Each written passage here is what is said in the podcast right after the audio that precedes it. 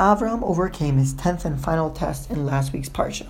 Rabbeinu Yonah, however, learns that in the beginning of this week's parsha, when Sarah passes away, is his last test. Interestingly, the test doesn't seem to be going on the fact that she passed away, but rather the actual finding of the burial plot. Rabbi Assaf Bednarsh asked why this test was considered his last test according to the Rabbeinu Yonah. When Avram approached Bnei Ches to ask to bury Sarah, they replied in a giving way, In the choices of our burial places, bury your dead.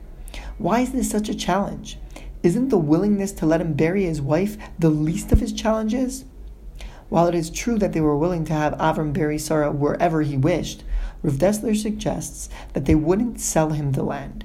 They don't say that they will sell him the land, but rather to let him bury her in our burial places. When an individual passes away, the family wouldn't be satisfied with burying their loved one in a piece of property that isn't their own. Of course, it wouldn't be sufficient for Avram to just receive a plot to bury Sarah. Rather, he wanted to buy property from them. However, they weren't willing to sell it to him so easily.